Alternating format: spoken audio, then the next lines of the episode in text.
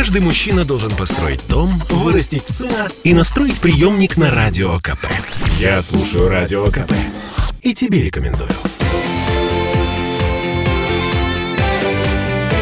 Картина недели. А это мы вернулись в петербургскую студию радио «Комсомольская правда». Я Дмитрий Делинский. Я Ольга Маркина. Ректор гуманитарного университета профсоюзов Александр Записоцкий. Заканчиваем подводить информационные итоги уходящей недели. В начале этого часа мы трижды, а потом еще несколько раз, в общем, мы упоминали слово «деграданс», «деградация». Это касалось исключительно работы чиновников, в том числе в Петербурге. Сейчас, в этой четверти часа, речь пойдет о деградации интеллигенции. Кто такой интеллигент? Вообще, как мы понимаем это слово? М-м. Александр Сергеевич. Я это слово очень хорошо понимаю, Ну-ну. потому что, пожалуй, за последние 30 лет наш университет выпустил наибольшее количество научных работ по этой проблематике. Так вот, значит, формула достаточно простая была выработана и поддержана всеми, ну, реально звездами нашей интеллектуальной жизни. Интеллигент – это образованный человек, это первое. С обостренным чувством совести – это второе. И независимый от власти – это третье. И почти не встречающееся. Потому как Экземпляр редкий, в любой, вымирающий. в любой стране очень сложно на сегодня людям умственного труда быть независимыми от власти. Я вам скажу, что, конечно, для нас, для всех тогда наиболее яркими оли- э, вот олицетворениями э, понятия интеллигенции, а мы, кстати, изучили историю возникновения, оказалось, что это сугубо российское явление, что оно возникло в Петербурге, что изучили конкретные социально-исторические условия, в которых возникло, почему возникло. Мы этим занимались не случайно. Мы ставили перед собой задачу воспитать, ну, та была задача, кого должны воспитывать университеты. Огромное количество вузов вообще отказалось от воспитания, мы не могли отказаться, но ясно было, что уже коммунистический идеал воспитания советской эпохи, он не вполне, мягко говоря, годится для университетов. И мы решили, что мы должны воспитывать интеллигента более современной формации, уже формации постсоветской, а не советской. И настойчиво та- находили разные стороны, пытались вот создать такой портрет, такой обобщающий образ, кого мы хотим видеть из наших выпускников. То есть, это была задача не только теоретическая, но и практическая. Так, теперь смотрите. 30 лет, ну, почти уже 30 лет спустя, мы с вами имеем э, нечто под названием Конгресс интеллигенции. Российский Конгресс интеллигенции. Конгресс российской интеллигенции. Я сразу понял, что ваш вопрос неспроста, и вы неспроста этот А, разговор м, завели. Значит, эм, эта организация выступает категорически против нашей власти. Например, есть открытое письмо с призывом «руки прочь от э, Казахстана», например. Ну, там несколько таких писем, да. И, И- авторы их достаточно хорошо известны. Меняется состав, но примерно одни и те же фигуры. Там, э, допустим, Шендерович, Гозман. Руководит всеми Пономарев, он главный интеллигент, как ему кажется. Улицкая там. Иногда э, эти же письма подписывает журналист Познер. Но их там, присоединившихся к этому, так сказать, странному объединению, на мой взгляд, э, там человек 40 на сайте. То есть, есть такая форма, совершенно неведомая в Советском Союзе, создания общественной организации без юридического лица. Ну, вот взяли люди, себя записали в интеллигенты там на каком-то сайте, вывесили, и потом от имени интеллигенции, которой они себя провозгласили, шлепают разные воззвания. Я хочу сказать, что в современной истории был Конгресс российской интеллигенции. Он был создан Сергеем Филатовым. Это бывший глава администрации президента в ельцинское Да-да-да, время. как же. Человек, кстати, с которым я очень хорошо знаком. Вот Филатов тогда создал Конгресс российской интеллигенции. Создал это как юридическое лицо. Я участвовал не То только... другой конгресс, другой Это- интеллигенции. Тот был настоящий. Ага, то есть тот настоящий, это... Ага, А это такой, это так сказать, уточняем. фейковый. А в 99 году академик Лихачева, писатель Даниил Гранин попросили меня зарегистрировать Конгресс петербургской интеллигенции. Что я и сделал. Там был очень интересный состав. Значит, Лихачев, Гранин, Жарес Алферов, Нобелевский лауреат, Кирилл Лавров, художественный руководитель БДТ, тогда имени Горького, потом имени Товстоногова, композитор Андрей Петров, Михаил Борисович Петровский. Вот такой круг людей. Сейчас из тех учредителей, ну, остались только мы с Михаилом Борисовичем из учредителей. Михаил Борисович председатель э, Конгресса петербургской интеллигенции, а я председатель исполкома. То есть, такой организационный вот деятель. И мы ведем ряд, э, так сказать, действий, которые не имеют политического характера совершенно. Мы не подконтрольны власти. Мы проводим каждый год лихачевские чтения, как Конгресс интеллигенции. Мы выпускаем книги, мы проводим работу со школами. Вот очень как-то так спокойно и без особого ажиотажа. Вот, собственно, совесть и несвязанность с государством – это вторая и третья часть определения интеллигента, да?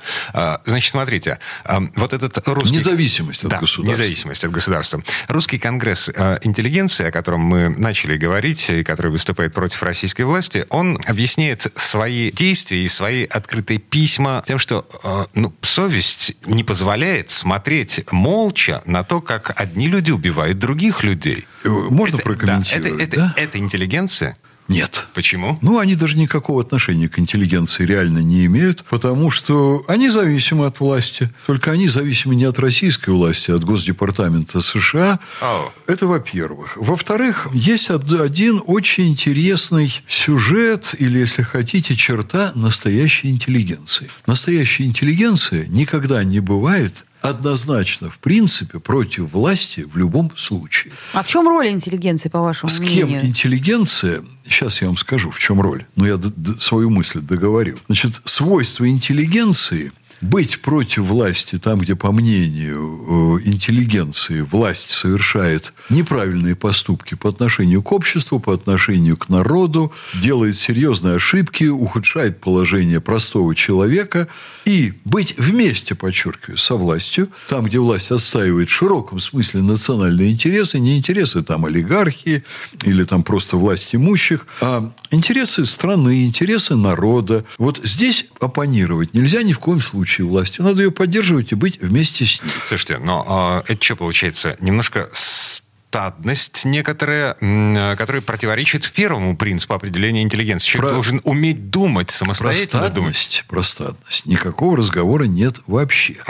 Я вам должен сказать, что вот те люди, которые у нас объединялись в Конгресс интеллигенции, и Российский Конгресс, вот тот, который Филатов создавал, и конгресс, который мы здесь создали с Лихачевым, Граниным и вот названными мною людьми, ну, меньше всего можно упрекнуть в стадности. Потому что, например, общественная позиция Гранина, она достаточно серьезно отличается от общественной позиции того же самого Жареса Алферова. Каждый из этих людей имеет свое мнение. Эти люди не имеют особого вообще желания подписывать коллективные письма. Вот предложите подписать Петровскому коллективное письмо. Михаил Борисович скажет, а я вообще-то коллективные письма не подписываю. Ну, ему тут предложили прокомментировать песню Да, Шнура. так и А это прокомментировал. нет, ну не передергивайте, Дмитрий. Я говорю о коллективных письмах. Ну, Кроме а того, это не лучше, извините. нет, это, это ваше мнение, что ему Наше. предложили. Ну вот мы же не знаем с вами, откровенно говоря, предложили или он сам это сделал, то есть его Если он сам это сделал, то тут это вообще катастрофа. Это ваше мнение, Да. Оля. Можете оставаться Частное при мнение. нем. При всем при этом у некоторых очень видных деятелей, очень видных представителей есть такая позиция не порывать мосты, не сжигать мосты взаимодействия с властью. Вот Гранин и Лихачев стояли именно на этой позиции. Более того, они говорили, что власть не может быть хорошей в принципе. У любой власти всегда есть крайне отрицательные качества, которые интеллигенция вообще не воспринимает. Потому что власть это вообще-то, так сказать, инструмент репрессии, это Насилие, инструмент да? насилия, Ну да. инструмент подавления. Интеллигенция никогда не может чувствовать вот внутреннее сродство э, в в этой ситуации, потому что власть и интеллигенция, конечно, там оппозиционный элемент заложен, это нельзя отрицать. Но при всем при этом интеллигенция должна, вот я подчеркиваю, Лихачев и Гранин это исповедовали, они должны не рвать каналы связи с властью, чтобы иметь на нее влияние, чтобы помочь власти стать лучше, чтобы найти, помочь правильные решения, и они это делали. Короче, нет у нас интеллигенции. А, в- мы к тому, Да? что сейчас ам, у нас нет людей, которые готовы на диалог с э, властью. У нас, я должен сказать, действительно да. проблема большая с интеллигенцией. И в свое время, кстати, Гранин, э, когда у него еще была большая разница в возрасте с Лихачевым, сравнительно молодой Гранин писал с огромным пиететом, он вообще с пиететом к Лихачеву относился, по-моему, в общем-то, как к учителю. Вот, он как-то написал, что Лихачев – это последний российский интеллигент. Была такая Накаркал. статья. А? Накаркал. Да нет, не накаркал. Ну, я очень легко обернулся вокруг, посмотрел, и даже у нас в университете, хотя у нас сравнительно небольшой небольшой коллектив, там 1200 человек примерно, я нашел сразу несколько людей, которые полностью соответствовали моим представлениям об интеллигентах. И сегодня есть такие люди. Только власть не делает из них популярные фигуры. Эти люди не появляются в медиапространстве. Вот отличие сегодняшней власти от советской. У советской власти была очень четкая культурная политика. Они выводили крупные, мощные, талантливые фигуры на авансцену, и показывали этих фигур окружающим и показывали, что очень важно их общественное мнение. А сейчас вы возьмите президентский совет по культуре. Ну, где-то вот там вообще, где там вот фигуры уровня вот того же Лихачева, Гранина, или там, ну, по масштабу авторитета, мне никогда не был симпатичен Марк Захаров из э, театра, э, Московского театра Ленинского комсомола, но режиссер-то один из крупнейших, вот хотя бы такого масштаба. Очень сложно все. Власть не занимается конструктивным конструированием правильной обстановки вокруг людей, которые заслуживают того, чтобы быть властителями дум. Они нам говорят, а вот вам идеал там. Предприниматель Иванов, предприниматель Сидоров. Ольга Бузова. Вот, Ольга Бузова Чудесно, и так далее. да. Это, между прочим, порочная культурная политика, которая мне лично совершенно претит. Поэтому отсутствие крупных фигур интеллигенции в нашем поле зрения, они в жизни нашей есть, в поле зрения их нет. Почти. Это действительно беда и вина нашей власти. Это вина государственной политики. А, В результате конфликт между думающими людьми и государством, между государством и интеллигенцией, и пф, мы имеем то, что имеем. Ладно, время наше в этом часе подошло к концу. А, Всем спасибо, хороших выходных. До встречи. Всего доброго. Картина недели.